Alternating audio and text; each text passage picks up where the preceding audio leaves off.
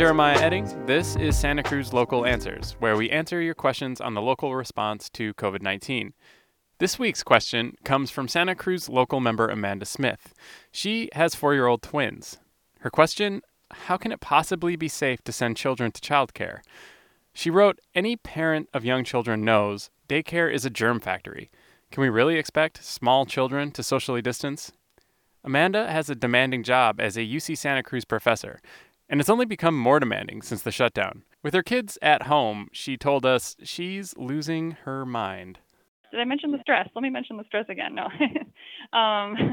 Yeah, there's a lot of stress. I mean, there's two things, really. There's the job is one thing that has been affected by sheltering in place with my children, having fewer hours to work. But another thing is that's been affected is like my parenting. You know, I'm not being the best parent I can be right now. Despite that, Amanda says the risks are too high to send her children to daycare right now. Her kids have had previous health issues, she said. I am actually pretty paranoid about my children. We had a meeting with our doctor and she said, you know, don't you dare send those kids to daycare anytime soon. And so I'm extremely anxious about the possibility if things reopen, I'm required to be back on campus, but I don't want to put my kid in childcare yet. My mental health is not good right now, and my partner and I and other parents I've talked to, like, we all just feel like we're drowning. While Smith and other parents agonize over the risks, childcare providers have their own difficult choice to make, whether to remain open at all. Nora Caruso runs the Toddler Care Center in Santa Cruz. It's been closed since March. As a childcare provider, what keeps me up at night is I can't decide if I have more anxiety around not opening or opening. Since the start of the COVID-19 emergency in Santa Cruz County, childcare centers could stay open, but only for families of essential workers. That changed last week with new county rules. Now childcare centers can serve all families. But Caruso says she's not going to reopen anytime soon. I really want to get back to doing the great work that we do. I know how important it is for young children. I know how important it is for my employees. I know how important it is for the families of the young children we provide. And at the same time, I want to make sure that everybody is safe.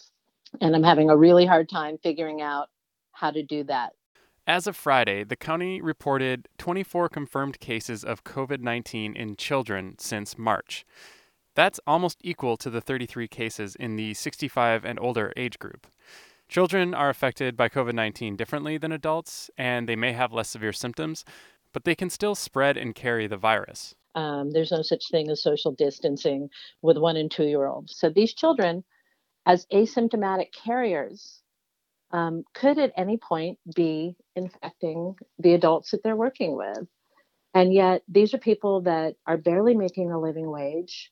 Right now, the rules for childcare include keeping things clean and sanitary and encouraging social distancing whenever possible. Providers must keep groups of children to 10 or fewer and to keep those groups stable. That means the same group of children only interacts with each other.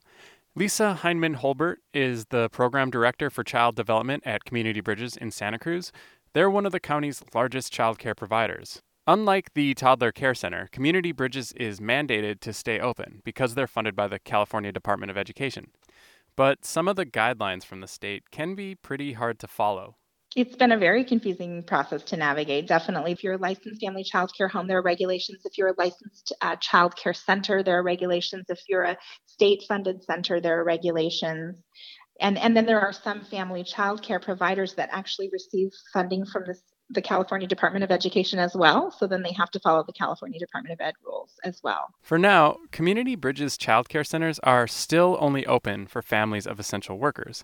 Heinemann-Holbert says before she expands services, she wants to see an official state or county document stating that childcare is open for non-essential worker families. We went looking for one of those too. It's not clearly stated in the county health orders or the state's official guidelines. Everything from the state links back to a document from April 7th that doesn't reflect these changes. When we asked the State Department of Public Health for clarification, they sent us a screenshot of the website. It described Stage 2 of Governor Gavin Newsom's plan to reopen the economy. But even though the website says childcare is open to non-essential worker families, we couldn't find an official signed document. Heinemann-Holbert says she needs more guidance than that.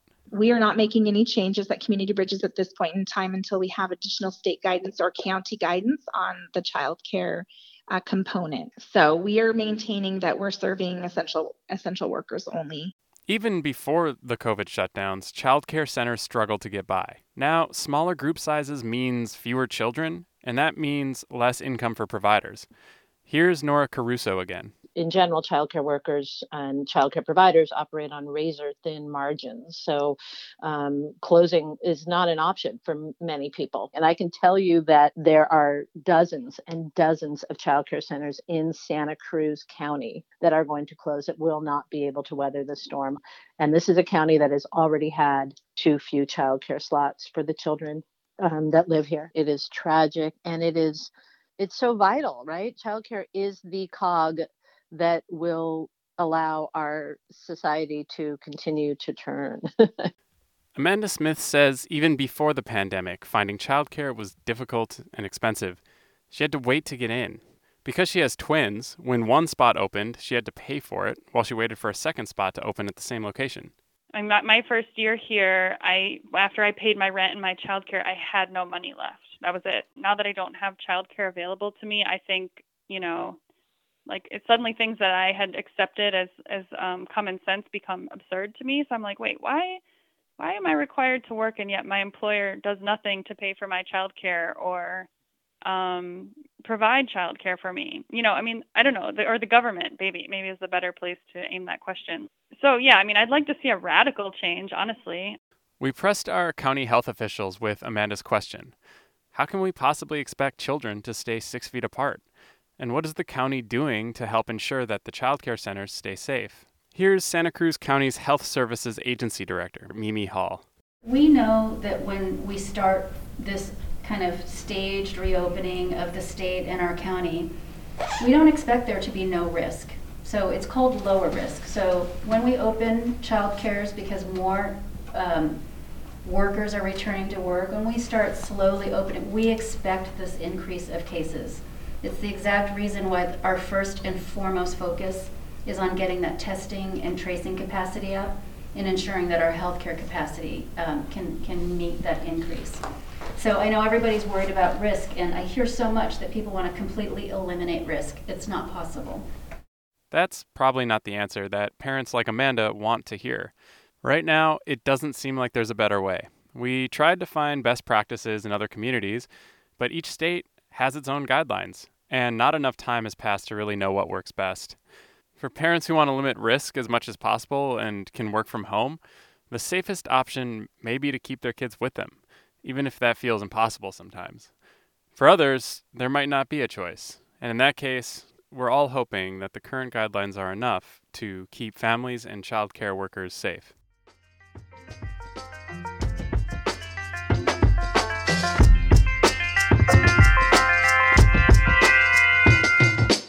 That's it for this episode of Santa Cruz Local Answers. If you have a question about coronavirus, we'd love to hear from you. You can submit your question online at santacruzlocal.org/coronavirus, or you can email info@santacruzlocal.org.